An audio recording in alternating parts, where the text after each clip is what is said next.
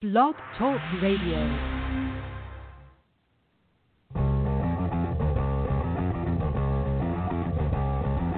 Everybody's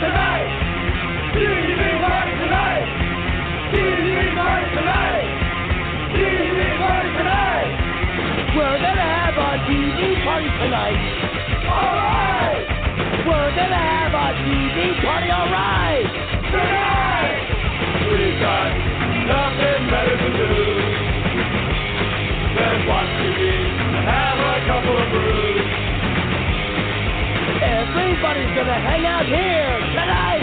All right. We'll pass out on the couch. All right. Good night. We got nothing better to do than watch TV and have a couple of brews. Don't talk about anything else. We don't wanna know. We're dedicated to our favorite show. And tonight, our favorite show is Black Mirror, brought to you by the good people at Netflix.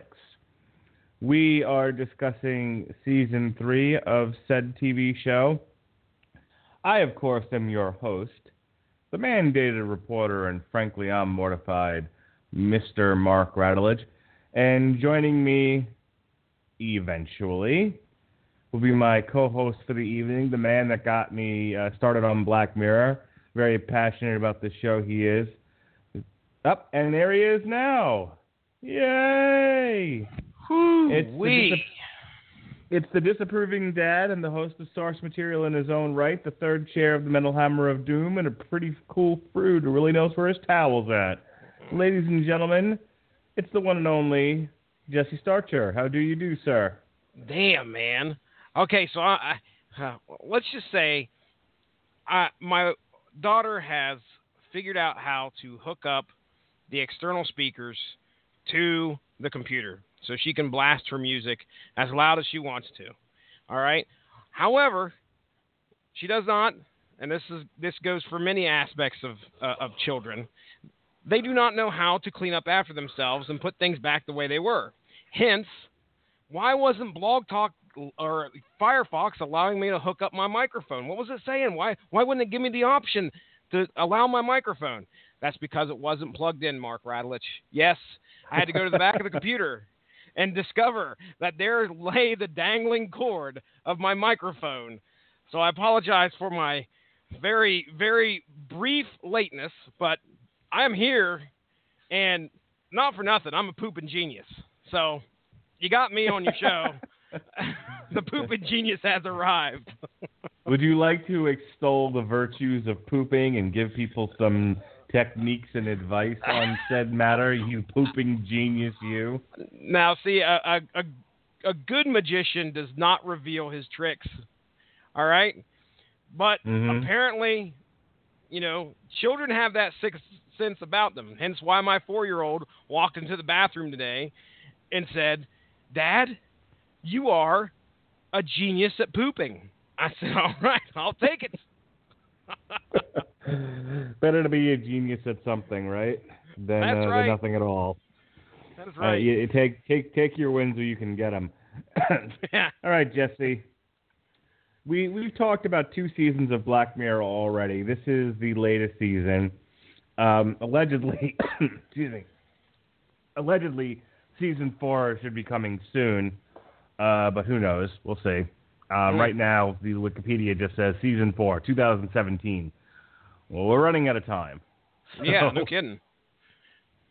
We'll see what happens here. But why don't you give people a 50-word or less refresher on where does your interest in Black Mirror come from? Why do you insist I watch this nonsense? And and what are some of the things you want to talk about tonight? Well, I can tell you that might be probably what lies underneath it all when it comes to enjoying Black Mirror is my love for the Twilight Zone. There are many out there that will tell you that the Twilight Zone was probably one of the best sci-fi shows of its time. You didn't really find much of that on network TV back in those days. So I do so much love to go back and watch those black and white Twilight Zones. It's something that, there's something that can be said about the episodic half-hour sci-fi adventure or, you know, just crazy stuff that happens and a story that's being told that, you know, is just in the fantastic realm of things. So Black Mirror hit my radar. It was last year, I believe. And it was near the end of last year, I think. And, you know, you're reading your social medias, and people are saying, "Hey, I enjoyed something about Black Mirror this, Black Mirror that." And I'm like, "What is this?" I thought it was a show that had a continuity and all that. I didn't realize that it was very much a Twilight Zone-esque type of program. So I was very pleased when I first started it, and this is one of those shows that I sat down and me and my wife could enjoy. When you get older, ladies and gentlemen, and you have kids, it's tough to find. You can't sit down and watch a movie anymore. It's just damn near impossible. Okay, so the best thing that you can do is hope to get through a 1-hour show without interruption, and sometimes it's tough to do that. But yes, me and the wife went through the first 2 or 3 seasons pretty quickly, and I enjoyed it. I enjoyed all of them. And this is a fun show. If you guys have not seen Black Mirror or watched it, I mean, just think of the, like I said, kind of Twilight Zone sci-fi spin, but it's all dealt around the realm of technology. So social media is prevalent a lot. I think there's quite a few episodes here that kind of have that, or at least definitely a couple that have those elements, you know, and just the kind of future that technology might hold. So if you go back and listen to the first two seasons of coverage that me and Mark had a fun time discussing, I don't care what you say, Mark Riley, it's just a fun time. We had, you know, season 1 and season 2. It's definitely worth a watch, especially if you enjoy those quick hits in the sci-fi realm. So there you go, Mark Riley. All right. Well, you know, you definitely turned me on to Black Mirror. One thing I got out of watching the first 2 seasons were it isn't just about, you know, technology run amok, though there is a lot of that. The show really does deal with morality. Yeah. There are deep moral questions being asked in almost every one of these episodes. And it is a thinker's show, because it isn't necessarily scary, you know, but it does ask, would you fuck a pig to save your country? Things like that. Deep moral questions. and yeah, I encounter that fuck a pig question at least once a week. What would you do to save your country? Would you fuck that pig? But no, there's a lot of that. There's certainly a lot of relationship questions in this show. So it gets you thinking, and you and I, in both of the shows that we did covering this in previous TV parties, definitely had some moral discussions and debates going on that were, you know, the genesis of which came from watching these episodes. So let's get into it. Our first episode is called Nosedive. It stars a heavier than she was in Jurassic World, Bryce Dallas Howard. I mean, you know, she's looking a little thick in this episode, but I'll tell you, she's looking good. Yeah, she ain't looking too bad. It also stars Alice Eve, James Norton, and Cherry Jones. And here's the description here. It says, in a society where one's social rating with others vastly influences their lives, a woman tries to improve her own rating to afford an ideal apartment by giving an appealing speech at her best friend's wedding. All right. So I don't want to belabor the discussion by going over, by just drowning it in plot points, but just a quick thing. Basically, she and Bryce Dallas Howard and her brother are, they have to move.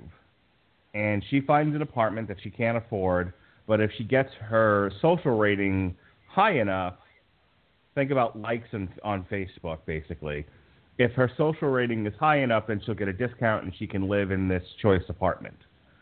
So she starts attempting to inflate her social standing by purposely five-starring other people with high rankings in order, you know, to get reciprocal. I'm going to call them likes. Reciprocal likes. Yeah. It ends up inspiring someone with a very high ranking to invite her to her wedding and be her maid of honor, where, you know, by where she'll be able to go to this wedding. There'll be other high status people there. She'll get her ranking higher, and all will end well. Oh my gosh, this episode is just packed full of societal commentary, man. I'm telling you. So what ends up happening is it's the very bad, totally awful day. It's, you know, on her way to this wedding, it's just a comedy of errors, which, you know, little by little, the veneer that this woman's built up to where she can participate in society in a fraudulent but respectful and polite manner is peeled away inch by inch to the point where there's just nothing but raw anger left. And, of course, she faces consequences, and she is stripped of everything and left with nothing.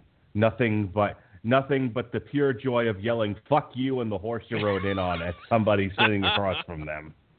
The pure, unadulterated joy of saying, "Fuck you, you asshole," and experiencing zero consequences for it. Yeah. So that is Nosedive in a nutshell.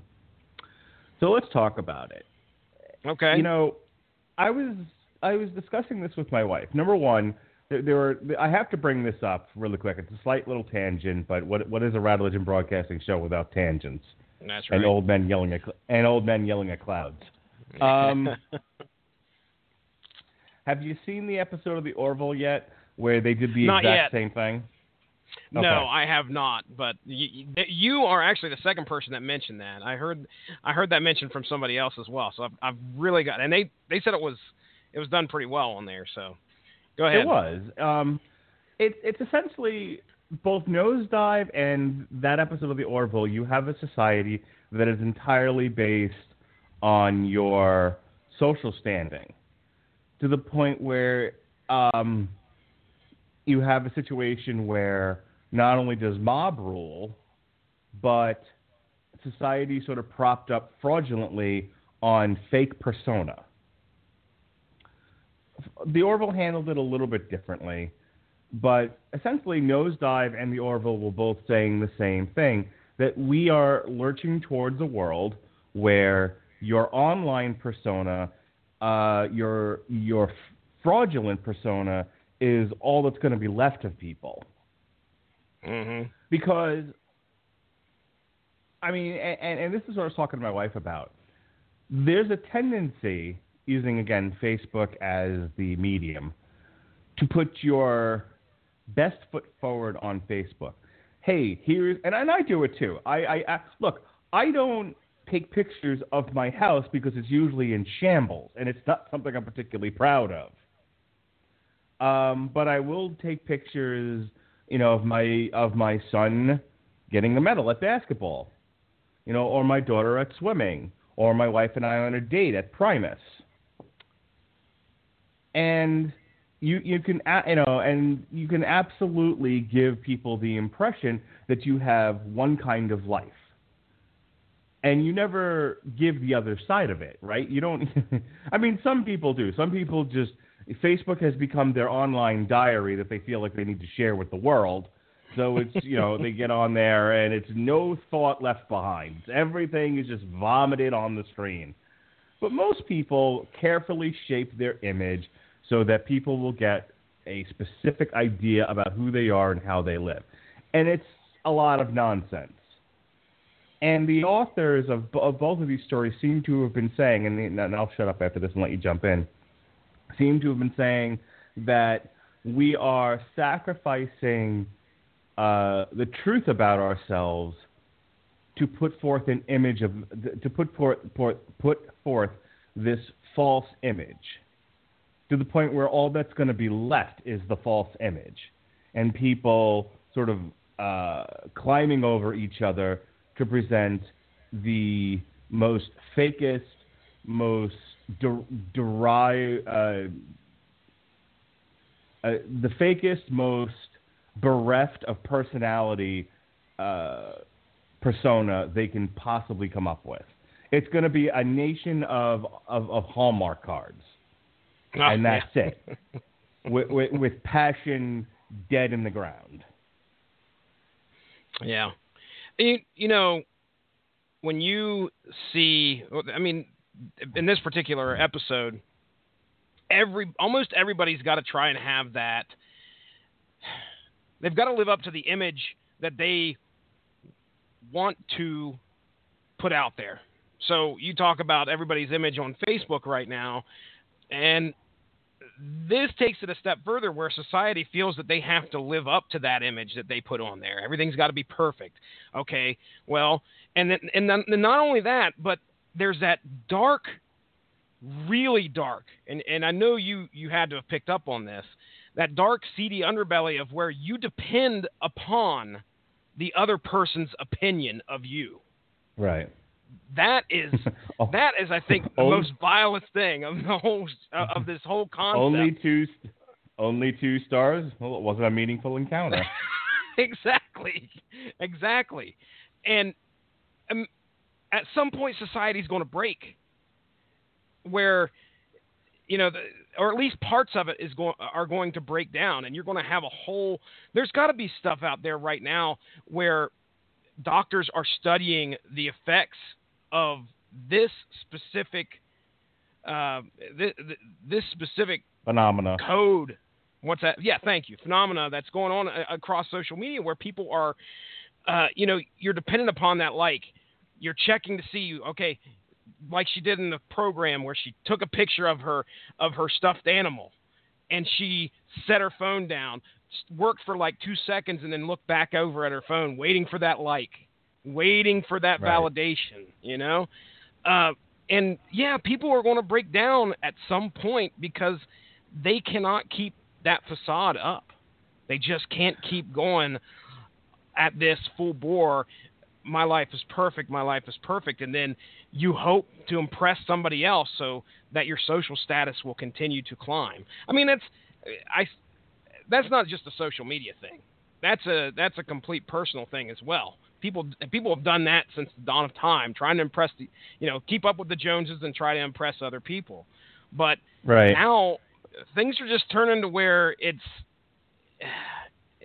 having an effect, and it's neat to see how the people who don't give a shit in this episode, their rating is like a 1.7 or something like that. And they can't get the credit that they can't get into the fast lane to get through the line.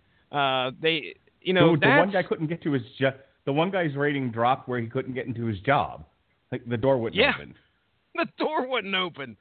I don't know if we are going to ever get to that point to where we are able to base societal functions, jobs and credit and stuff like that.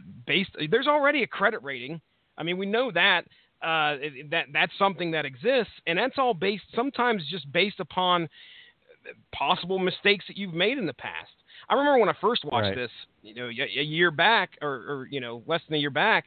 And I was like, this is a great allegory for the credit rating system as well. There was just so much packed into this. And when she flips her shit, man, the only thing that I didn't like, which I can't recall if this happened or not, but when she shows up at her friend's wedding after her friend told her not to come and be maid of honor, because her rating had dropped so much, and you can't be among the 4.8s with that. No way. But her rating had dropped so much. And then she was like, no, you know what? Screw it. I'm going, and I'm going to give you my speech. I've just went through this day of hell. I'm coming there and you're going to deliver it. But I just didn't feel like her quote unquote best friend from, years past did not get her comeuppance. I was hoping, I would like to have seen her rating drop a few just so she could have felt some type of justice. But I felt that was kind of, that was kind of missed. But regardless, the episode itself, man, geez, was packed with a bunch of stuff. Couple of things I want to bring up. When you said the dark underbelly, where I thought you were headed with that was how it doesn't take anything. It takes almost nothing for the world to turn on you. Wow. You know, how we're watching that unfold right now. Some stuff. How prejudiced people can be. I mean, think about the situation with the coworker who was giving out the smoothies. Him and his girlfriend broke up. It's a private matter. If I remember correctly, that was the detail. It was like there was a breakup, and it was like, no, we're all taking her side. So everyone's down. So he isn't really doing anything wrong, and it's a private matter between him and this girl. And you know, let's take the rating system out of it for a second. You know, in real life, people will talk shit about somebody and be like, oh well, you know, Joe is bad, but Sarah's good, And then, you know, Joe walks in the room and everyone's just like, you know, that sort of thing. Now you attach the ability to affect someone's life to that. Yeah. You know what I mean? And, you know, he can't even just do his job and work. He has to worry, you know, about people who have no stake in this and can just ruin a man's life because they can. And the continual piling on, it becomes exponential because you don't want an. Yeah. You know, there's a good example I just saw recently. Friend of the show, Adam Runyon, who over there on Screaming Boy, he shared a photo of a Reddit article. Okay, and we're bringing the rating system back into this because that's all Reddit is: upvotes and downvotes. And this article was about EA video games and how they did a real crappy thing. Now, granted, some of the stuff that they did probably warranted some people to bitch about it. But this comment that an EA, I don't know if it was the comment or the story, I think it was a comment made by EA, got over 350,000, close to 350,000 as of yesterday, downvotes. Here's the thing. I don't do Reddit a whole lot. I get on there. I have an account and all that, but I don't do a whole lot of voting up or down, whatever. But I guarantee you, because he shared that, somebody else saw that and said, you know what? Boom, piling on. And they go in there and downvote it just because they were upset. And the only reason they knew about it was because somebody shared it on social media. So there's another aspect to the power of social media and the echo chamber, I guess you would say. And is there a term for, I'm looking for the term. I keep saying piling on, but I mean, I don't know if there's anything else to aptly describe it other than to just follow somebody else's lead or, you know, immediately jump on it just because one friend said something was wrong with it. Well, let's look at the Ghostbusters remake. No, the Ghostbusters remake, the all-female Ghostbusters remake, right? I mean, just really quickly, that's a really great example of this sort of thing in illustration in real life. So they made a Ghostbusters movie. They released a trailer. X amount of people downvoted the trailer, and if you really want to understand how percentage-wise very little people actually had this massive effect on the Ghostbusters marketing, campaigning, and everything else, watch the Red Letter Media guys explain the numbers for Ghostbusters.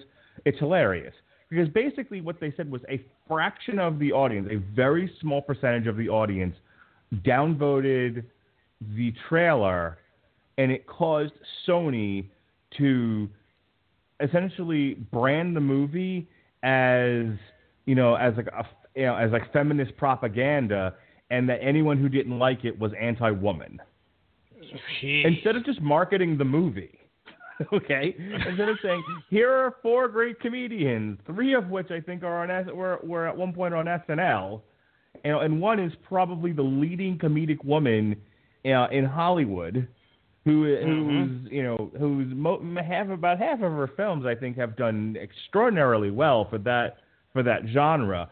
And in celebrating it, it became, if you don't like Ghostbusters, you're a man-child who lives in his mama's basement. This was based on an infinitesimal number of people not liking the trailer on YouTube. Wow. But I remember telling my wife, like, you know, between The Orville and Nosedive, this impression in Hollywood that this is where our society is going. All right, calm the fuck down. We're not throwing out the entire legal system, you know, and adopting Facebook likes as a, you know, if you don't have a lot of likes, you're going to get executed. You know, we're not headed in that direction, for God's sakes. But the other thing was, you know, every one of these episodes in season 3 affected me differently, to very little to a lot, where I got very emotional. And I would say this episode was kind of meh until it got to the part where she meets the truck driver in the U-Schlep truck, which I thought was really funny. Good old U-Schlep. And she's telling the story of why she eventually gave up and just didn't care anymore. And it was about how her husband missed out on a vital cancer treatment by a fraction of a point in his social rating. And you know, for very personal reasons, which I don't need to get into, to take a drink, everybody, I had cancer this year. Okay. So that story itself, I mean, that could easily, not necessarily the exact same way it's told in the story, but that could easily be me. You know, my insurance doesn't cover... There's a new procedure for dealing with lymphoma, and if I end up having a remission, that's something I want to talk to the doctors about. But unless it's covered by my insurance, I probably won't be able to get it. And it's back to chemo again, and all this other stuff. So, you know, that it's fine that it's in the episode. I mean, it just affected me personally. It was hard to hear that story. But overall, go ahead. Oh, I was just going to say, we had a discussion yesterday when we were recording about how out of control us, as me, you, Ronnie Adams, we were in certain situations. Because somebody else is making a decision that we have no input on. All right?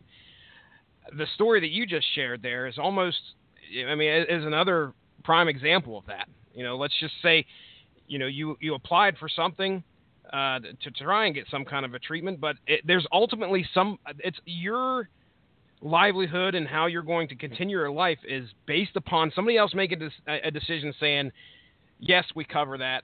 No, we don't. And right. To tie that back in with the episode, it's very prevalent there. This lady, as in control as she appears to be, is completely dependent upon somebody else saying, oh, that was a meaningful encounter. Five stars or 2 stars. It reminds me of the Simpsons episode, and I don't remember what the context was, but there's a reason why Homer can't flip out. You know, and he's just like, oh no, that's very bad. And like at one point he like steps on a nail and he's just holding everything back. And he's like, fiddly dee, that will require a tetanus shot. It's, you know, rage, fear, sadness. These are not great emotions. These are negative emotions, but they're a vital part of the human experience. In a situation like this, as the story tells us, is in effect dehumanizing society. And the brother in the episode basically says that. You used to be a real person. We used to have conversations. You've become like a Stepford zombie person. Any last thoughts on Nosedive before we move on to probably, I thought, it was my least favorite of the bunch, Playtest? Oh. I kind of wondered how you would lean on that one. No, I think you put it perfectly, man. The dehumanization of society just because we're putting on a facade or a show or a fake face. You know, that's easily the best way to sum this episode up. I really like this one. It was up there for my top episodes of the season. We only got 6 to cover, so you know, this was up there, probably top half for sure. One last thing I want to say about this. I went to go see Primus Friday night. Primus and sucks. Indeed. You know, they can't all be zingers. And we had seats at the Hard Rock in Orlando because we're old. And a father and his son who were on vacation from Boston, I think he said, happened to they were at the one over the summer when it was an evening with Clutch and Primus. And they were vacationing in Florida, like you do, and they happened to see that Primus was playing, doing another evening with Joe just by themselves. So they decided to get tickets on a lark. They left the wife and the other brother at home, and they came in and saw the show. And we got to talking for a little bit in between sets and, you know, and whatnot. And I mentioned, of course, that I have a podcast where I review heavy metal albums. And he was like, "Hey, I listen to podcasts. I need to listen to more. I don't know what's good out there. Why don't you tell me the name of your podcast?" And I was like, okay, well, just look up Rattlage and whatever podcast app you use, and you'll find it. I'm the only one. and a few minutes later, I kind of looked over at my wife, and I'm just like, I don't know if I should have done that. And she's like, why? And I'm like, because when I'm on the show, you know, it never feels like a show as such. It does feel a little bit like I can unzip and let my hair down and be free, because I can talk to you and I can talk to Robert, and I don't have a lot of the social constraints on me that I would have, say, at work or at my in-laws or even with my parents to a certain degree. You know, I have all these places where I have just a lot of social interaction, but I can't be me. I'll have to go to human resources, you know, or I will upset somebody, as I have done in the past, and it will not end well for me. But I can get on this podcast, and I can just let it all fly, and we have fun, and we laugh, and occasionally Jesse's going, what fucking podcast am I on? How did I get wrapped up with this nonsense? But I looked over at her, and I was just like, you know, when I'm on the show itself, it doesn't feel like I'm saying anything. I feel like I'm just being funny. We're all being funny. And I don't necessarily think about the consequences of what I'm saying until I tell somebody in real life about it. And I'm mortified by the thought they might actually listen to the podcast, you know, and hear some of the shit we have said on the Metal Hammer of Doom. Like, I'm pulling on my collar at this one. I'm like, yeah. have you heard of the Bruce Pritchard show? Maybe you should listen to that. Yeah, I do know where you're coming from there. It's funny because it's, you know, you're afraid of being judged for being real. And in all honesty, we never should be. We should not be afraid of that, because what do they always say? Honesty is the best policy. But when you have the judgment that was being passed by everybody, and it affected in this episode, and it affected so much of your life. So, yeah, it's tough to put yourself out there, because somebody, you don't know who that person is. You don't know what they're going to think. And it's a scary, scary thing to be yourself, and somebody actually see that, what that is. Are they going to like me? Are they not going to like me? You want somebody to love you for who you are. That's what you want. That's what you should want. That's what you should try to do. But it's a scary, scary thing. So I feel you, man. Yeah. You know, I sit here sometimes and I share the episodes, and I'm like, I really hope my mom does not click on this some night. Yeah. You know, like somebody... I told you, somebody at my job, you know, a law enforcement official listened to our Cradle of Filth episode, and I'm like, oh, I'm so embarrassed. I know what I said on that show. Oh, God. So, Tune in tomorrow for Masterpiece Theater here on Rattledge and Broadcasting Network, where we put the ass in class. Oh yeah. All right. Let's move on to Playtest, which was basically a horror movie boiled down to 1 hour. Yes, it was. In short, we have a guy who is traveling the world. His last stop is merry old England. He, for some odd reason, runs out of money, which they never really explained how that happened. And he needs to make some money quick.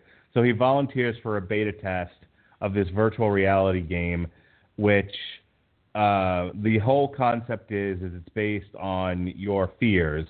So it's a haunted house virtual reality that learns about what scares you personally and then produces those things in this haunted house. And it's one of those dream within a dream within a dream scenarios that ultimately ends with his mother, whom he had been avoiding, calling and causing the game to malfunction and ultimately killing him. Yeah. Yeah. That's it in a nutshell. It really doesn't have... There is not much of a societal commentary here in any way. They just use some neat technological tricks to tell a neat story about... You know, some of the cutting-edge technology we may be on the cusp of something like that. I don't know, but I'm sure there is some stuff that they could probably... Somebody could probably show you in some kind of experimental setting where they've, tapped into somebody's brain and did some weird stuff by something like that. But, you're right. It was a horror movie. I think, though, what was my favorite part, you talked about how it was learning what your real fears were, and then that game produced those fears. And it starts out just kind of like, you're a Resident Evil type setting or something where it's a house and it's empty and it's kind of, is it going to be haunted? What's going on? But in the very end, and I'll give you a 10-second spoiler alert, make it 5 seconds, 5, 4, 3, 2, 1. At the very end, his real fear, the reason why he left the United States and went on the trip was the fact that he had to deal with his dad passing from Alzheimer's. And he couldn't deal with the fact that he was living with his mom, who obviously needed his comfort and his companionship there after his father's death, but he couldn't deal with it like that. And what happens at the end of the video game, quote unquote, is that he starts losing his own memories and becomes a victim of Alzheimer's. And then after, 0.014 seconds of playing the game, we snap back to reality and he's dead. So, but yeah, I think that's what's neat about it is they're like, okay, well, here's some basic fears, your spiders, the bully that you had from 6th grade or whatever. But then at the end game is like really, it's dug into his head and figured out what he really fears. And it was an enjoyable episode. I really liked it just because the horror aspect had me like on edge. And I don't know, does it say who the actor was?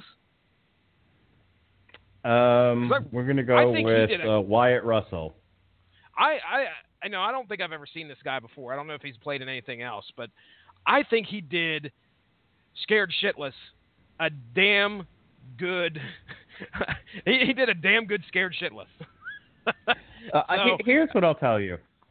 The critical elements were all very good. It's shot well.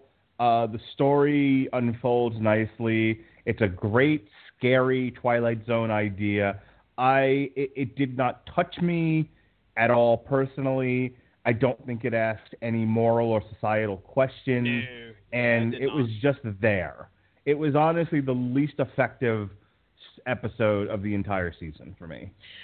I think the neatest part was about the whole, logging and trying to tap into somebody's brain with the computer. And I'm sure you've had, I don't know.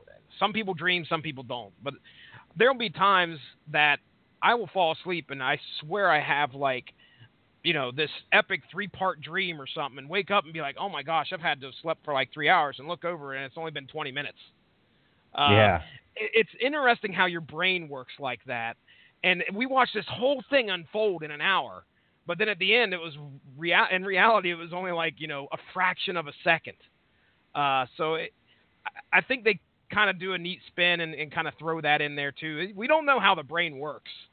And we're just learning as we go along still. To this day, it's 2017. We're learning more and more about the brain. And then we start playing with it and start shoving technology into it. It's not a good equation sometimes. No. And I tell you what, if there was any, you know, overarching societal question in this, it's simply, you know, is this the sort of thing we really want? Is a totally immersive virtual reality setting really good for us? You know, especially one that wreaks this much havoc on your brain. And we both the answer is no. You know, I don't think in our lifetime we won't have to worry about that, but I could see possibly our kids running into something like that at some point. The next one is Shut Up and Dance, and I think this plot was actually a movie at some point where it's the old you're caught in a game where an anonymous person or persons are sending you instructions, and if you don't follow the instructions, something bad's going to happen.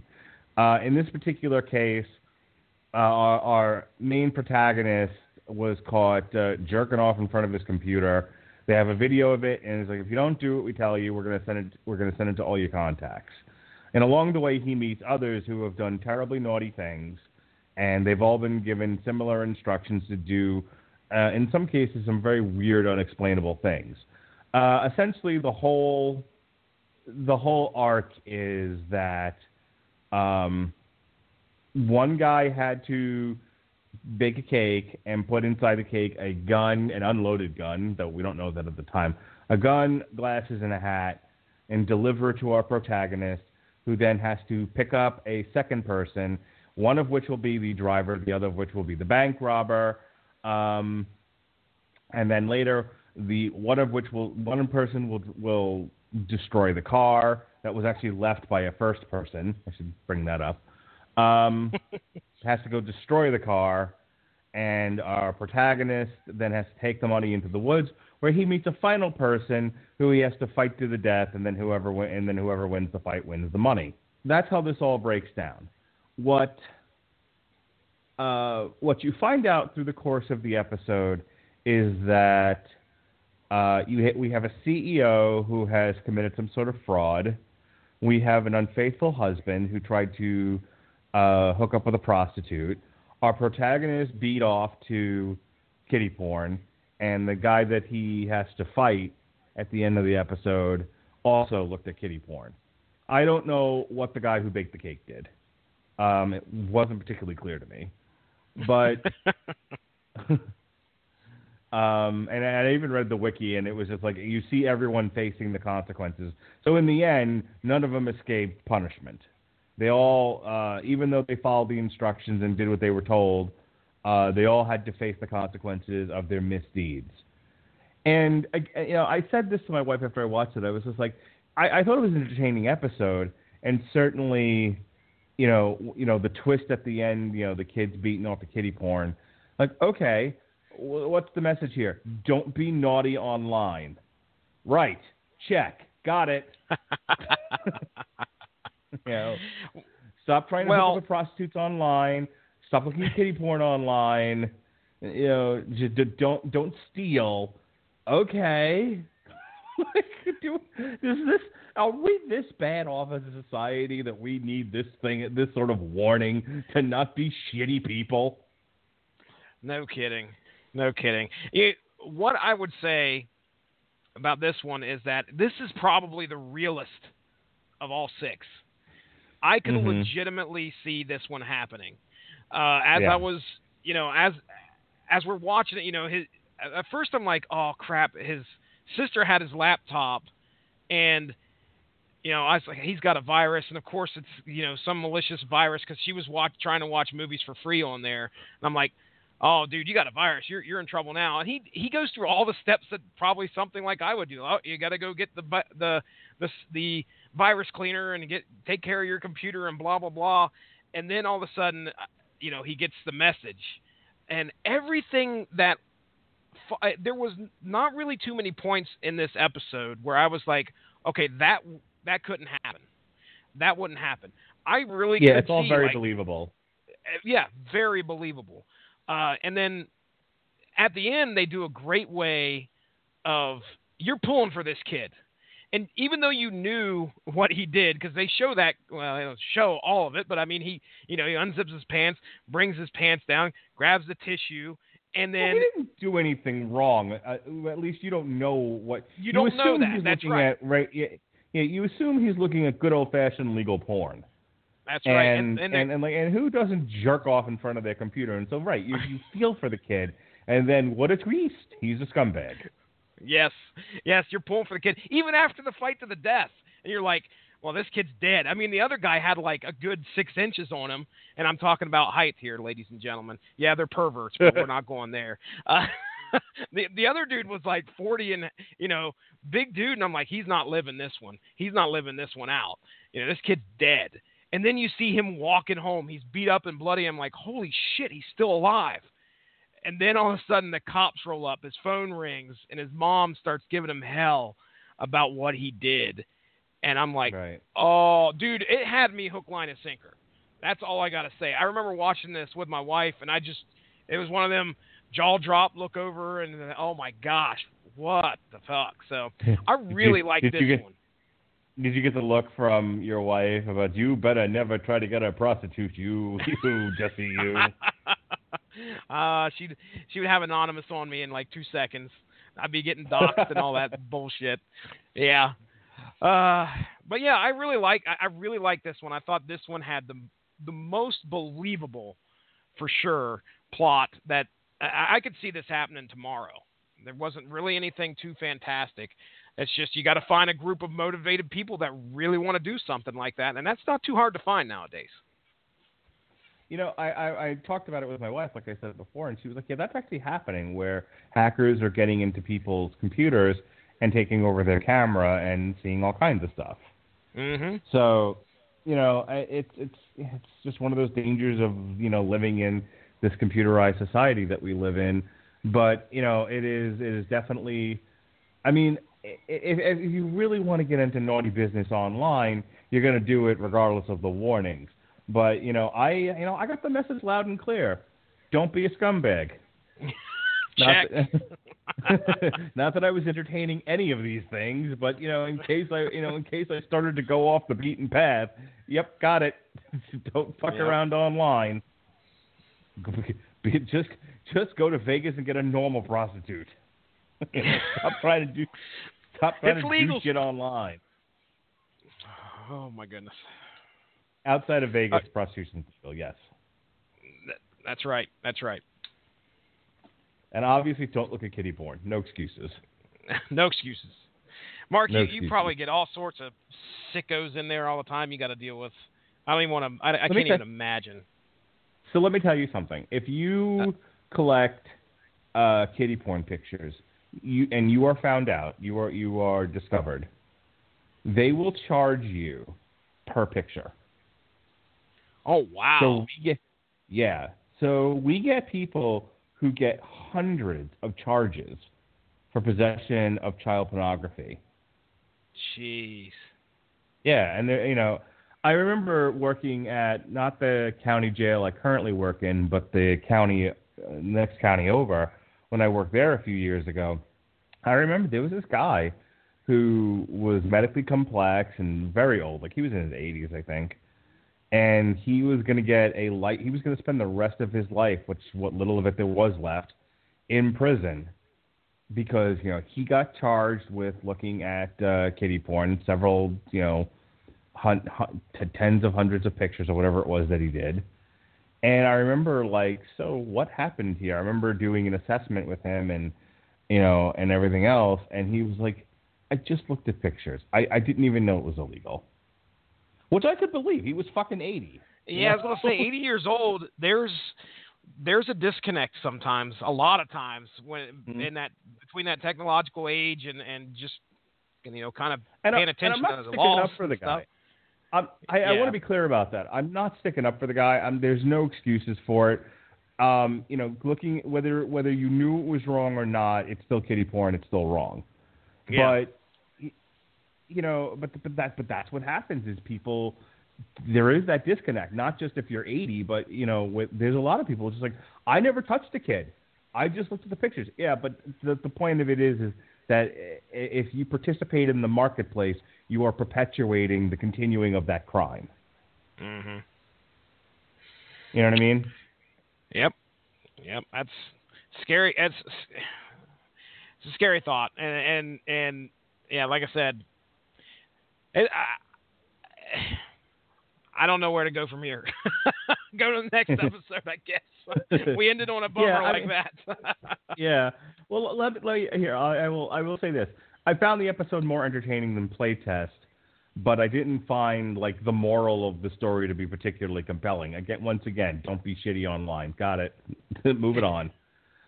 Now, this next one was my favorite episode of the season. Oh yeah. This is San Junipero. It's first of all, I love the music in this. I love the aesthetic. I love the story. But I thought the moral question that it asked, the moral religious question that it asked, was an interesting one. And I found myself almost gushing talking about it with my wife the night that I watched this. Because we went out and had dinner, so we actually had time to talk like adults. But San Junipero is about a gal who's in the 80s, I think it's 87, and she goes into a club and she meets another gal and they strike up a friendship, and little by little the first gal is is essentially coming out and exploring her sexuality, and while the second girl is a willing participant in a sexual relationship, she is not willing to commit to any sort of long-term relationship with this gal. And what you end up finding out over the course of the episode is that this isn't really 1987, and these are avatars in a virtual space. The first gal is actually a quadriplegic who came out to her parents in her late teens, early 20s. Her parents freaked because they were super religious. She left the house, got into a car accident, and crippled herself. And she has been living in essentially a nursing home that she's lived long enough to see the rise of the singularity, and she is able to upload her consciousness into this virtual space a couple of hours a week. And the second girl is somebody who was married and had a daughter. The daughter died at the age of 39. She did not live long enough to see the rise of this virtual reality. The husband died, and here's where the plot thickens. When the husband died, he had the option. He did live long enough to see this come into being, and he did not opt to upload his consciousness into San Junipero because he wanted to be with his daughter, who he believed to be in heaven.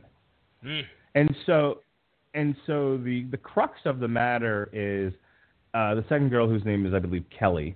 Kelly has to make a decision as to, will she... There are two things going on. Let me explain one part of this, and then I can go back to Kelly again. So Mackenzie Davis is who plays the avatar of the first woman. Again, she is a quadriplegic. She can hear you, but she can't respond. And her family is still, I can't remember the woman's name, but this is if you'll remember back in the Bush administration, there was the woman who was a quadriplegic, and the husband wanted to pull the plug and end her life, but the family stopped him, and there was this huge battle on TV, and people were convinced that her brain hadn't turned to tapioca and were trying to bring her water and shit. And the husband's like, no, she's basically fucking brain dead, you idiots. you know, and Sean Hannity was, you know, was just like, can't she just have some water? And the husband's like, no, she can't, you assholes. You remember this at all? Yeah, I do. I remember that clearly going, I wish I could remember the name of it because the name was so prominent in the headlines, but I know exactly what you're talking about. It was a huge euthanasia issue. That is the sort of political issue of this episode, is that you have this woman who will never live a normal life and hasn't lived a normal life for decades because she became a quadriplegic in her 20s, you know, late teens, early 20s. And she wants to end her life and upload her consciousness permanently into San Junipero. And her family won't let her. So there's an orderly that's going to offer to marry her so they can sort of, you know, find, you know, the loophole in the law that will allow her to be euthanized, which is her dying wish. So there's that. So she's going to live in this virtual space forever. Now you have Kelly, who somewhere, you know, in her heart of hearts, does love the Mackenzie Phillips character.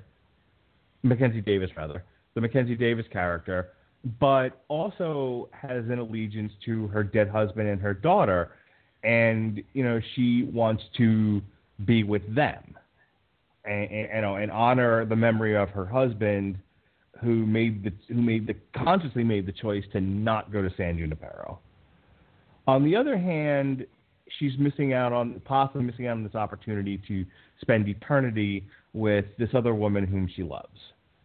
And so it's, what do? You know, do you follow your religious instincts? Do you go with your heart?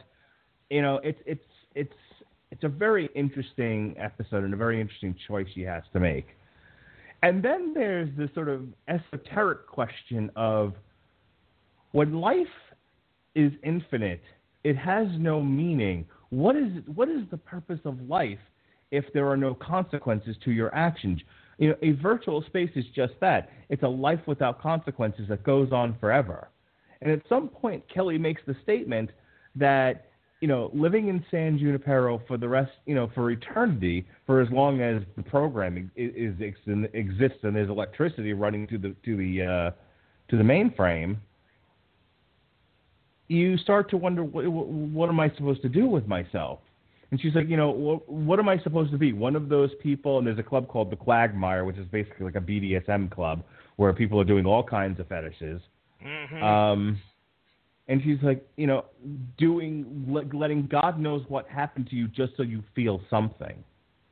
You know, I thought that was a really interesting question.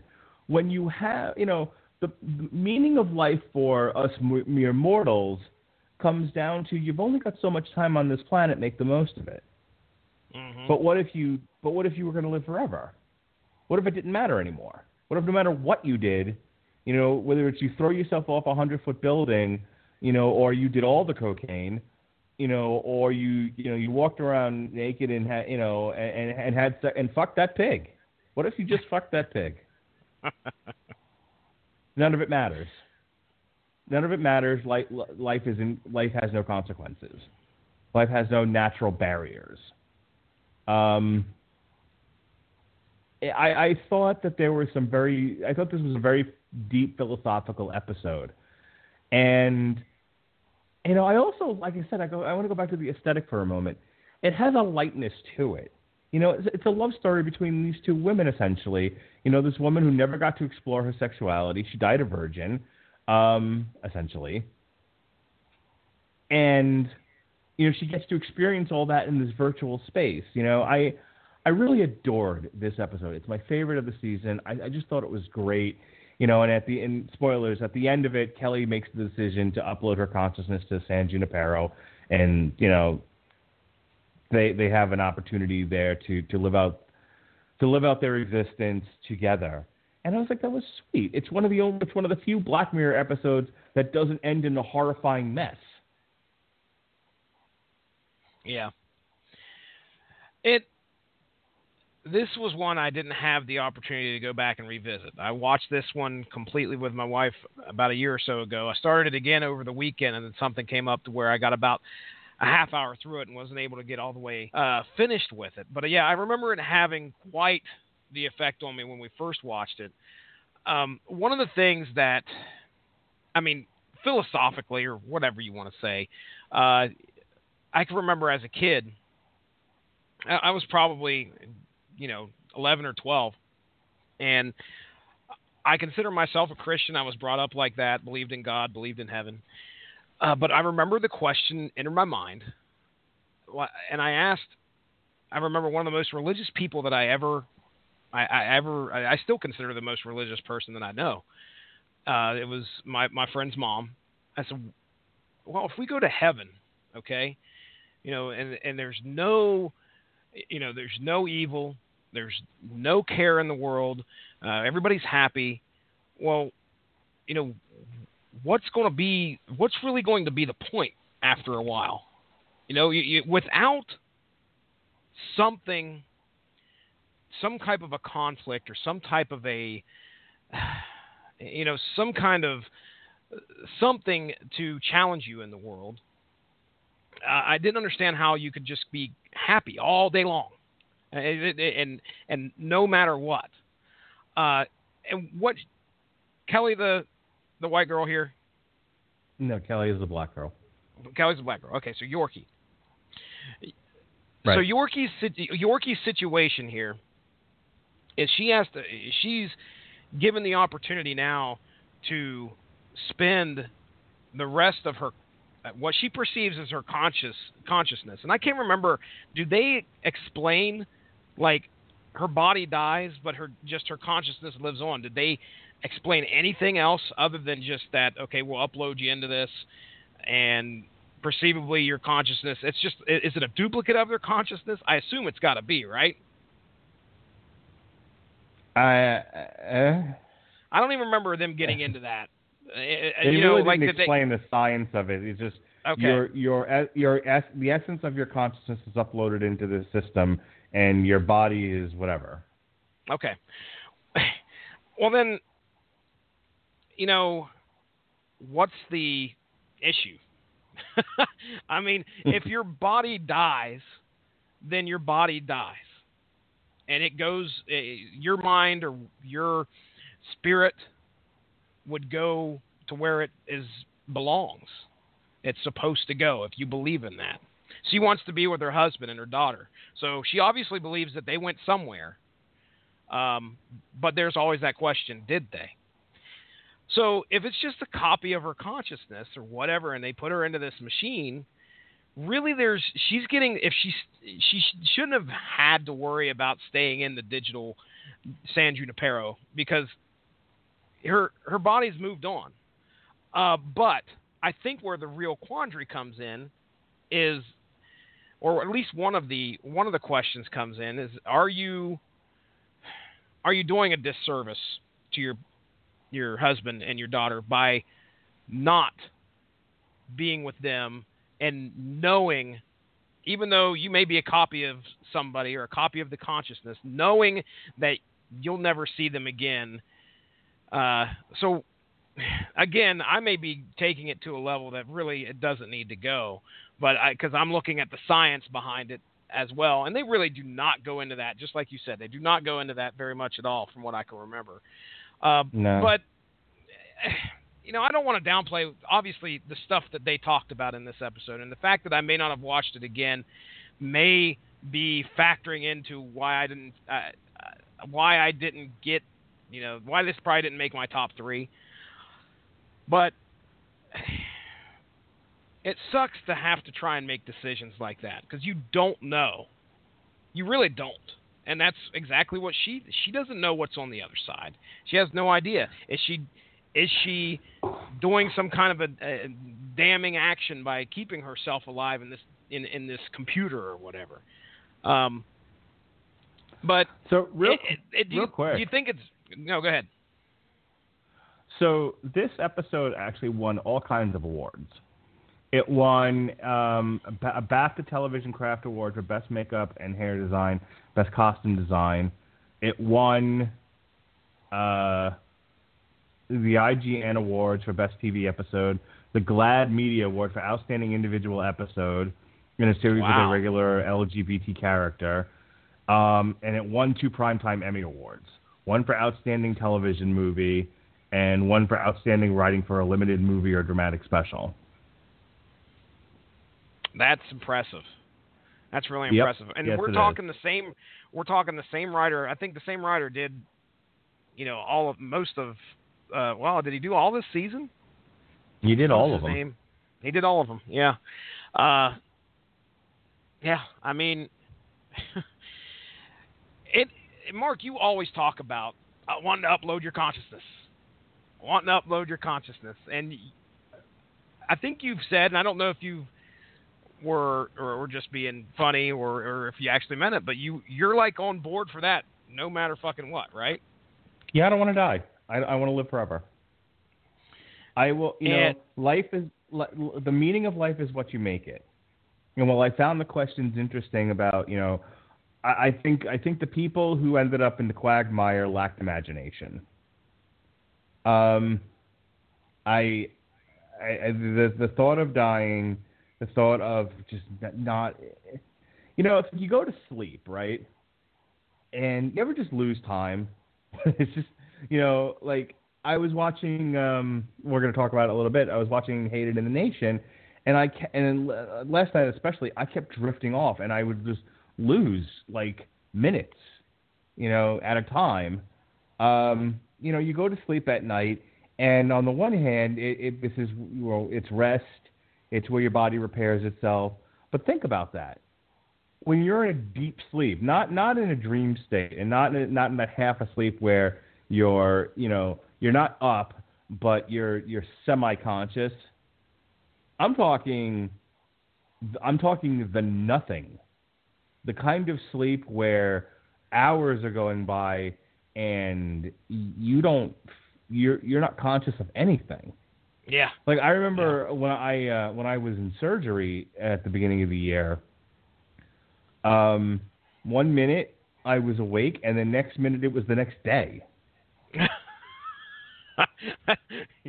Like nothing happened in between that 1 second and it's been hours. Yeah. And it's frightening to me, the concept. I understand where some people are like, I'm ready to die. I've lived a long life. Okay, you also didn't have any choice in the matter, and people are exhausted. Bodies are giving out. It sucks to grow old. In terms of your physical well-being. So I get the concept of I've lived 80 to 100 years. My body hurts. Everything hurts. My life is about going to doctors. I am ready to pass on. But what if you didn't have to, and what if there was no pain? If I could upload my consciousness into a virtual place where I live in a world of Avengers, and I could be an Avenger, why wouldn't I?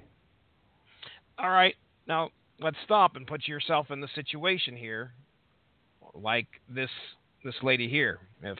If Melissa had passed on before you and didn't have the opportunity to do that, what are you going to do? I don't believe in heaven. Okay. Then your answer's going to be the same. I probably would make the decision that Kelly made. My body would be buried alongside of hers, and my consciousness would be uploaded to Asgard. You've got your choice, sir. Where would you like to go? We got Asgard. We have, some random spaceship. Well, it does. I think the most interesting question out of this episode is, it's her wanting to possibly see her husband. Well, I can't even say that. It's the fact that she knows she will go on without seeing her husband and her daughter in this in this world. That's where it hurts, to know if she's going to stay here and always have that in the back of her mind. And it'd be a tough decision to make. Yep. All right, let's move this along here. We've got about 20 minutes left of live time. Time's a wasting. Time's a wasting. Man Against Fire. This is very simple. We have a private army that is hunting mutants with the use of an implant that they have in their mind that helps them target and gives them schematics. What they don't know is that it's also making them see their targets as monsters when, in fact, they are just regular humans. And what this episode is really about is eugenics. At some point in the not-so-distant future, we start to take the measure of people based on their DNA, and we deem some of them unworthy. Those unworthy people are dehumanized and called roaches, and then we hire, and then we have soldiers for hire, mercenaries, if you will, go and kill them. Cleanse the bloodline. Cleanse the bloodline. This is as Nazi an episode as you get. Yeah, you know, and and I found that entertaining, and I you know. You know, Jesse. Oh, boy, here we go. I work in an environment where, as I'm often reminded by my in-laws, we deal with the worst of the worst, which I think is a bit of an overstatement. Sometimes people just make mistakes. That doesn't make them bad people. Mm-hmm. But by and large, we are dealing with truly horrendous people in a correctional institution, and it can become, and while, you know, the motif here is care, custody, and control, and people do attend to those things, and, you know, there's the joke of we're a kinder, gentler jail now. When you talk to the people that work in there, whether it's law enforcement or medical, you come across a lot of Nazi philosophy. You know, we need to just get rid of these people. They offer nothing to society. We're essentially just throwing money away, good after bad, to care for the worst people on the planet. And it's something I struggle with, but they also pay me, so it's like, okay, well, we're not really going to do any of those things. You're just kind of offering up a shitty opinion. So, you know, I'm not going to just storm out of here and protest, which will affect absolutely nothing. But it's in two different counties, two different correctional institutions, all the same philosophy. I had one person who was very high up in the jail make the suggestion we should just dig a hole and push them all into it. Jeez. You know? Wow. What is the line? Was sworn to protect, or protect and serve. Yep, protect and serve. Except if you're shitty, in which case you're going in the hole. Yep, in the hole. With the lotion.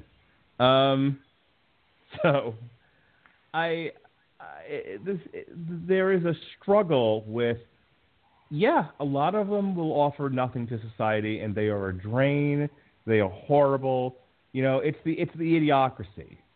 Generations of absolutely horrendous people breeding like rabbits, dumbing society down en masse. But is killing them the right answer? Well, morally, philosophically, no, obviously not. But this is the conclusion people come to, and there's a strong argument for it in this episode. Well, as made by the psychologist. And there's such a paradox to that thinking. I mean, these guys are trying to say, we need to wipe out, you know,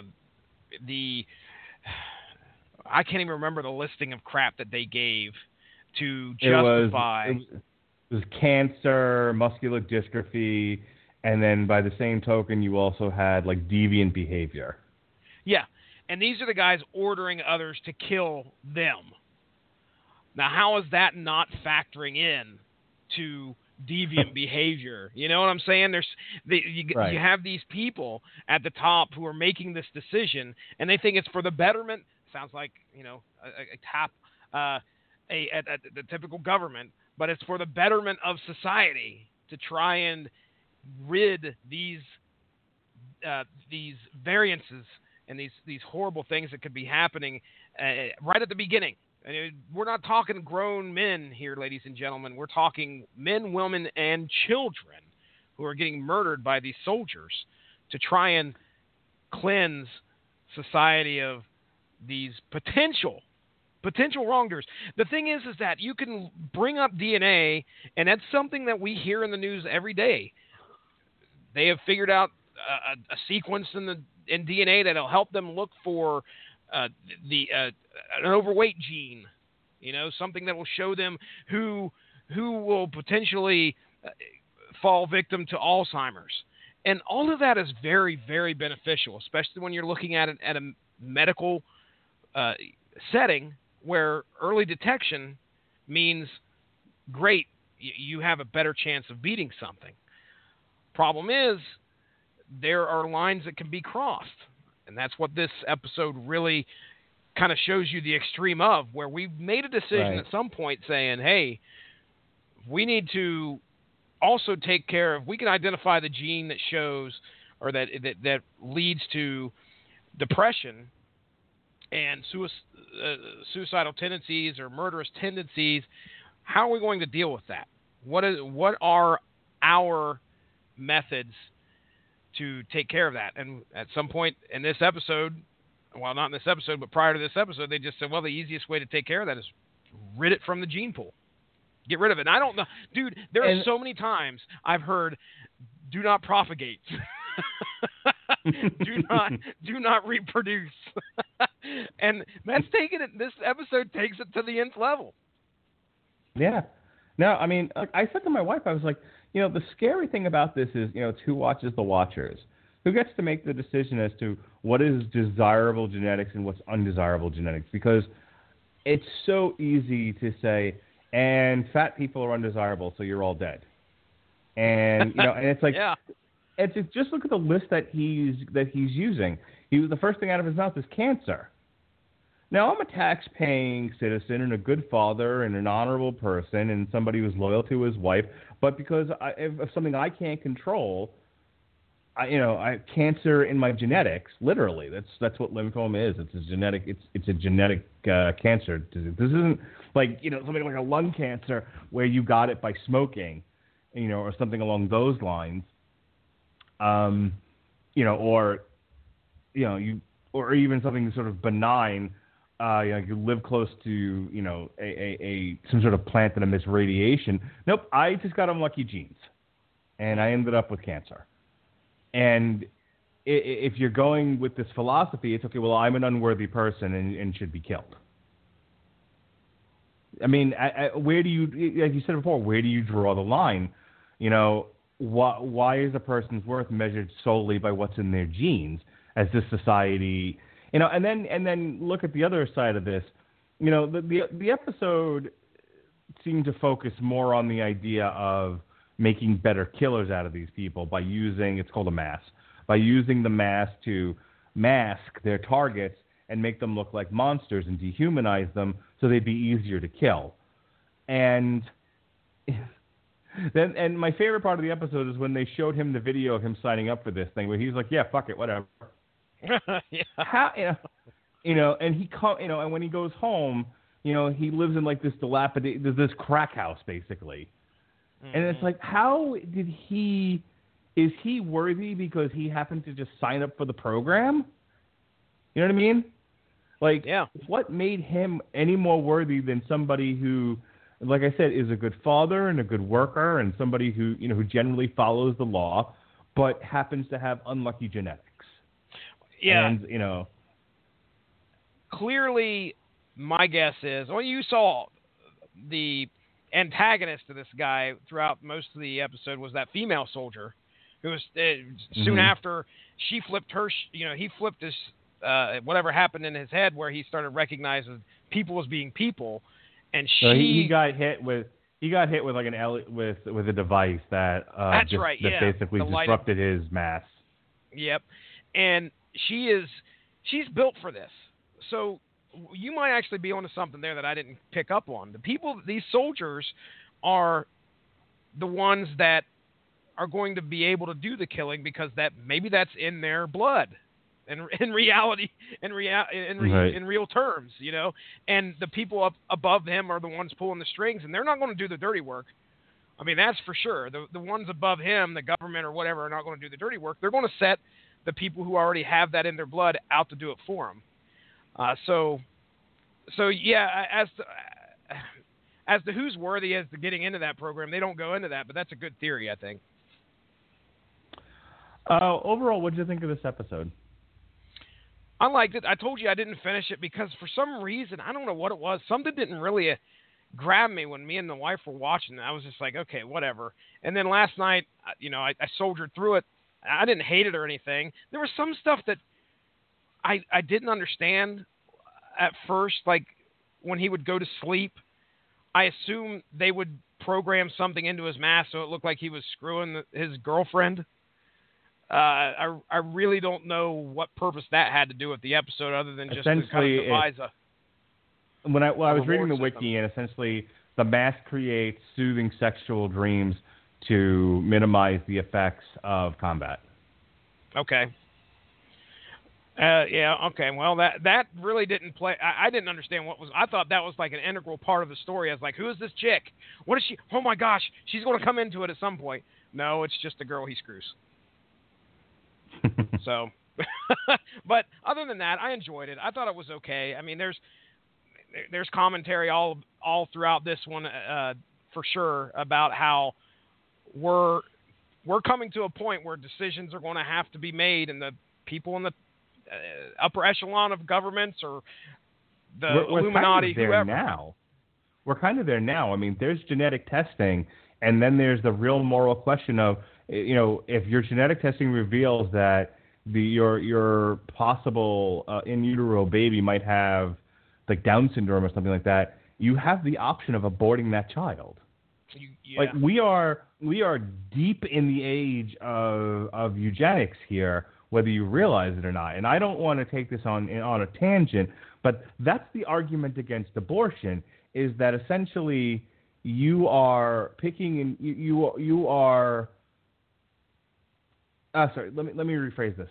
There's the argument that being pro-abortion, the people that tend to abort their children tend to be statistically, and this is the argument, not me saying it, this is the argument that I've heard, is that the people who tend to abort the most tend to be those who are poverty-stricken. You are, by allowing abortion, by promoting abortion, you are in a sense promoting destroying generations of people born into poverty. And so it, for the betterment of society, it's good to let poor people abort at will. Wow. I mean, I mean, if they're doing that, I do remember what you're talking about there, where they did I can remember they do a test. I don't know if it's a DNA test or whatever, but I can remember, you know, with Caleb, and I can't remember if they did it with Kira as well. I mean, 2005 wasn't too long ago. They were doing the test for Down syndrome and letting you know. I don't remember if it was ahead of time, but it was a good while in, you know, shortly into the pregnancy, I should say. So, man, that's it. It's just going to snowball from there. As we gain more and more knowledge, they say knowledge is power. That's right. As we gain more and more knowledge through DNA sequencing and gene mapping and all of that, you could allude that people like to play God. People like to go in there and say, I don't want that. I do want that. The power to choose is very, very intoxicating. Look at the tendency for people to, one, have an enormous ego about them. I'm great, but you're scum, and I have no problem seeing you destroyed. Yeah. Except that the people saying that are also kind of shitty people, and it's only a matter of time before they get included. And I always go back to George Carlin on this, where he said, you could, you know, he was talking about racism, but it really does fit here, you know, in a conversation of eugenics. And that is, you could kill every last person on earth, leave one guy standing. That guy, that crazy motherfucker will attack the mirror. That's the truth. Good old George Carlin, one of our late great philosophers of the 20th century. That's right. All right, and we come to our season finale. The season finale. Sorry. Hated in the Nation. I have no idea what you're referencing. Hated in the Nation is a murder, Jesse. It's a murder mystery.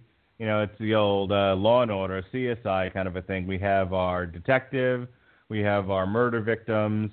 The twist here, to make it fit in with the Black Mirror motif, is that the killings are done by drone bees, and they are set in motion by a mysterious person using essentially Twitter to create a mob rules scenario vhere the mob, via social media hashtags, picks a target, and then at the end of the day, if that target has the most hashtags, they are killed by drone bees. And then the twist, what a twist, is that anyone who used the hashtag becomes the victim of being killed by the drone bees once the cops, specifically Benedict Wong, who, you know, last seen in Doctor Strange, falls right into the trap laid by the murderer by not shutting the bees down, but in fact sending them to kill their 300,000 plus targets. Oh. So it's a mass killing set forth by the cops who were tricked into doing it. And it's the one real commentary on society is, again, it's that sense of mob rules. It's the anonymity of acting online and not facing any consequences. And in this case, you know, you face a comeuppance. You know, you should not have messed around. You should not have been naughty online. You know, we're right back to where we were with Shut Up and Dance. Don't be naughty online. And other than that, I didn't get much out of this episode. I fast-forwarded through a lot of it because I kept falling asleep on it last night, and then tonight, we went live at 9:30 as opposed to our usual 9 o'clock, so it gave me an extra half an hour to try to finish it. But like, I didn't even get started until well after 8 because I had to read with my daughter, and I had to kiss my son goodnight, and you know, and I had to eat dinner, and it was dark out, and there were wolves after me. So you know, I had to skip a lot of things. Well. It is pretty long. It's an hour and a half. I mean, wow. This is pretty much a movie. I really think that this is a setup part. You could call this a movie in itself because an hour and a half long feature film. The social commentary is all over it about how it's a story about do not jump in and participate knowing full well what's going to occur. The one of the most alluring pieces of Twitter is the fact that you can get on there and you can follow whatever's trending and hop right on there and throw your opinion right into it. Now, the big thing here was this guy created that program, the death poll, if you will, and whoever had those hashtags at the end of at 5 p.m. was going to be killed because it was an unpopularity contest, as they called it. But then when he turns it around and they find his manifesto about how previously he had dealt with, and I don't know if this was in the manifesto itself, but the reason he made this manifesto was because he had experienced one of his friends being a victim to the online backlash because of something stupid that she did. And she posted online. So yes, do not be naughty online because something's going to happen. This lady had felt the repercussions, attempted to commit suicide, and he had found her and saved her life. And I guess a vengeful fashion, he decided to do this, and then on the third day when people were supposed to die, he turned the bees loose on everybody who used the hashtag, which I think was the big you know, that was a good twist in my opinion. Everybody who knew, because by the third day, this had all become public. They knew what the hashtag was for, and if it was used, it could potentially cause somebody to die. He turned that on everybody that used the hashtag, and everybody died that participated in it. What a moral quandary. Stop wishing death on people. Well, I guarantee you could go on to Twitter. People say shit without giving it any thought.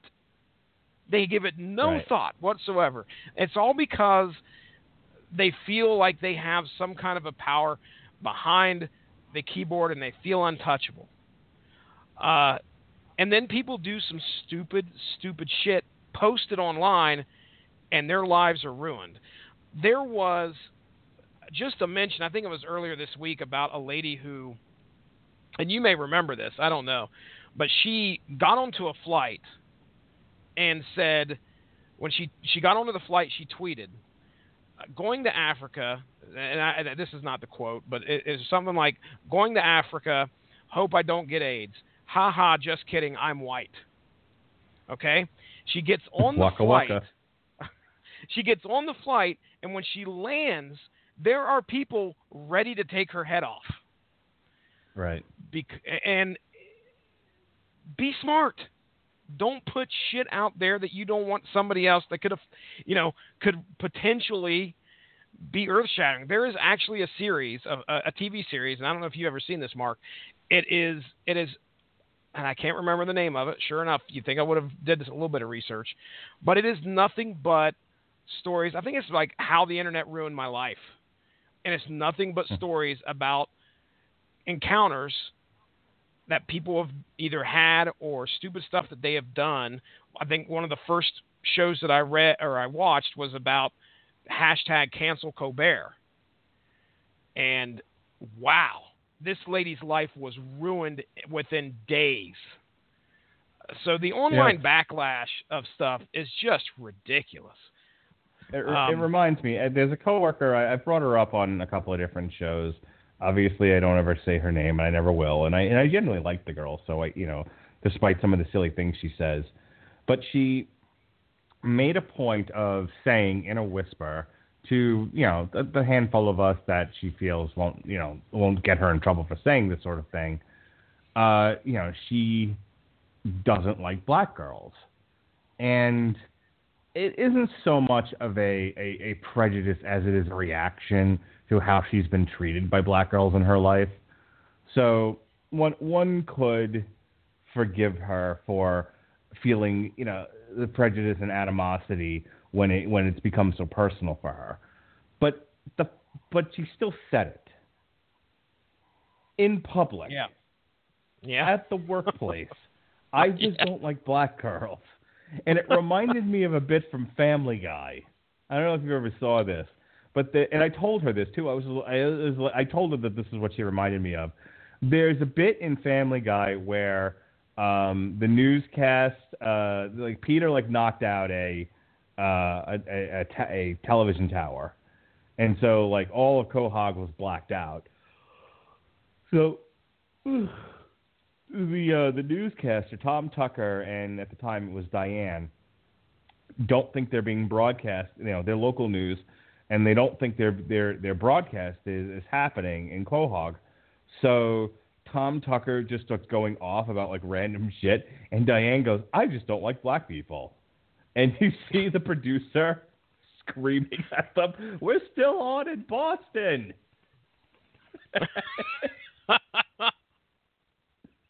And they just look absolutely mortified. The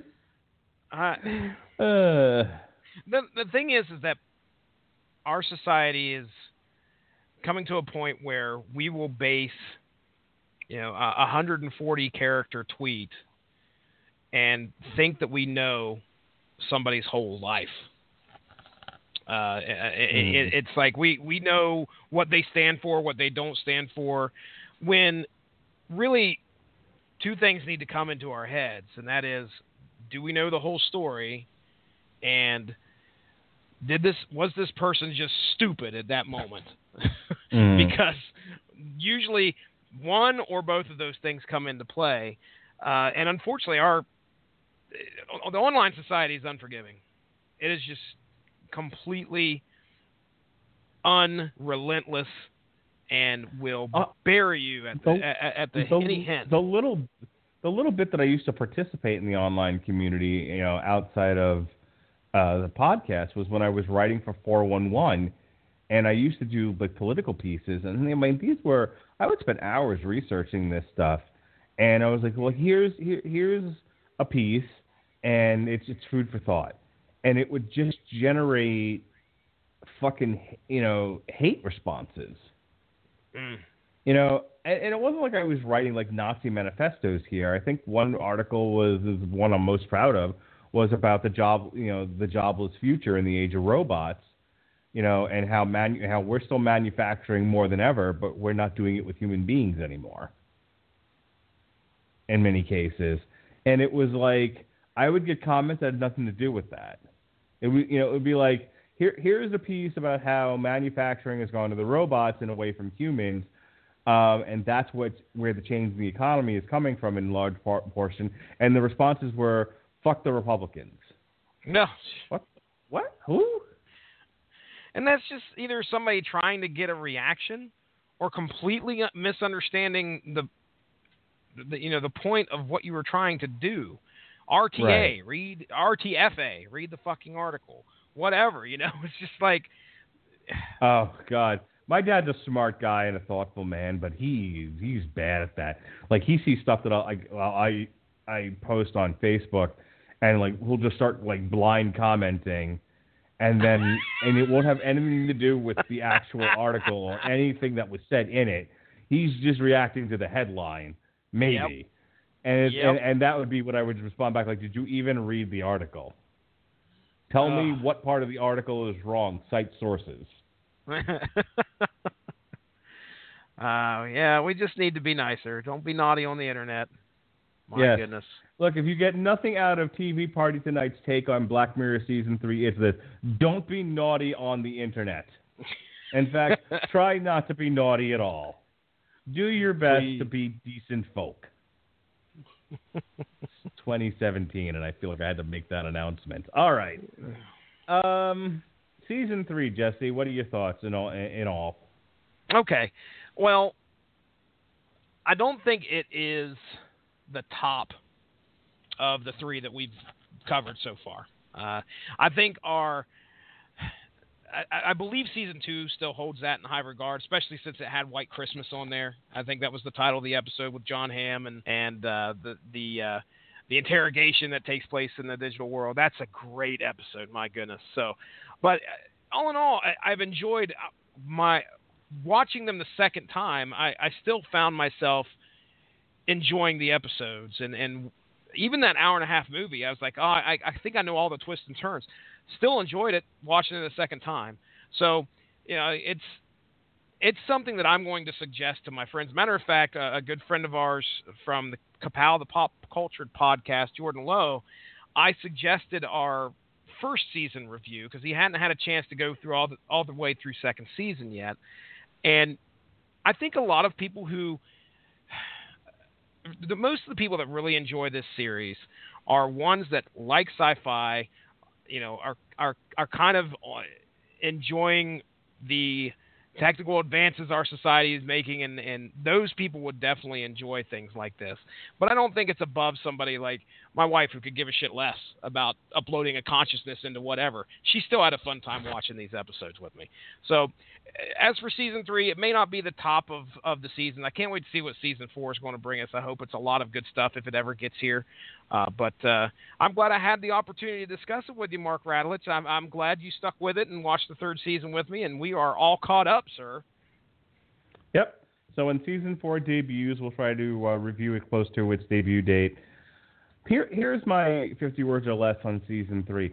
This probably had the most hopeful of endings throughout the... I mean, maybe I'm just way focused on San Junipero, but even Nosedive, yeah, she ends up in jail, but she's free. She's freer in jail than she is in the rest of her life. And I took some solace in that. San Junipero has a beautiful ending. The Playtest and Shut Up and Dance and really Mad Against Fire too, all are of the usual Black Mirror type where it just ends in disaster for the protagonist. It's just, and I think that's what I'm getting to. It's like I'm so used to every episode of Black Mirror just ending in horribleness, with these people just face down in the shit. And At least two of the six episodes weren't like that. So, to me that kind of puts it over the other ones. I don't necessarily want to see every episode with a person standing there with their dick in their hand going, "Well, I'm fucked." Me either. Quite literally. All right. So that's it for tonight's episode of TV Party Tonight. Tomorrow on the Metal Hammer of Doom, it's Rob's pick, and we're gonna look at an album called a band called Ackercock, Resistance and Extremis. I don't know what an Ackercock is, but I'm sure it's terrible. Next week, it's Justice League week. We've got the Dark Side War on Source Material. We've got Damn You Hollywood's review of Justice League. And then we have our homecoming show, our pre-Thanksgiving show, where we take a turkey of an album and we check it out on the Metal Hammer of Doom. This year's turkey is Poison. Look What the Cat Dragged In. And then we're taking Thanksgiving off, obviously. But we come back on Friday, Black Friday, everybody. And it's the blackest of Black Fridays, as we will be putting the Batman v Superman on trial. To go along with Justice League week. The following week, as we close out a November to Remember, we're going to be looking at the Source Material Runaways, Volume 1, the first 18 issues. Damn You Hollywood will be reviewing the new Pixar animated film, Coco, and the Metal Hammer of Doom will finally get around to reviewing, which came out on November 3rd, the new Cannibal Corpse album. And as we all know, Jesse loves his growling Cookie Monster vocal death metal. So he's excited. Woo! Oh, boy. All right. Yeah, you want to go ahead and do your series of plugs, sir? Absolutely. Again, Mark Radlich had a great time talking Black Mirror Season 3 right here on TV Party Tonight. Now, ladies and gentlemen, go give that Radlich and Broadcasting Network Facebook page a like to stay up on top of all the great podcasts that we have to offer.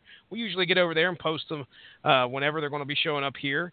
We try to do our best to stay up to date, but you could follow us there. You can also find us on Blog Talk Radio. You can find us on iTunes, Stitcher, TuneIn Radio, all those great podcast outlets. Just search Radlich and subscribe. That's Radulich. This week, actually, this past Monday, that was yesterday, right? We had, on Source Material, the comic book podcast that I do, we had Josh Calandros, Benjamin J. Colon, and Ronnie Adams on to discuss some recent earth-shattering comic book news, and that's Brian Michael Bendis heading over to DC Comics, the Marvel mainstay, Brian Michael Bendis. So if you want to check out our discussion on the stories that he has written, how they've affected us in the past, and what we think that his move to DC will entail and what we hope to see, you can check that out. It's about an hour and a half long. It's a fun little podcast. So we're up to near 140 episodes. So I hope you have the opportunity to join our Facebook page there, either Radlich and Broadcasting Network or the Source Material Facebook page as well. You can follow me at Stiznarkey on Twitter, and the Source Material podcast Twitter is at SourceMatCast. I think that's all the plugs that I have, Mark Radlich. Let's rock and roll and get out of here. All right, everyone, and thank you for joining us on a TV Party Tonight's review of Black Mirror Season 3. Thank you for the inimitable Jesse Starcher, even. I am your mandated reporter, Mr. Mark Radlich, and frankly, I'm mortified. Be well, be safe, don't be naughty on the internet, and for the love of God, behave. Poop genius.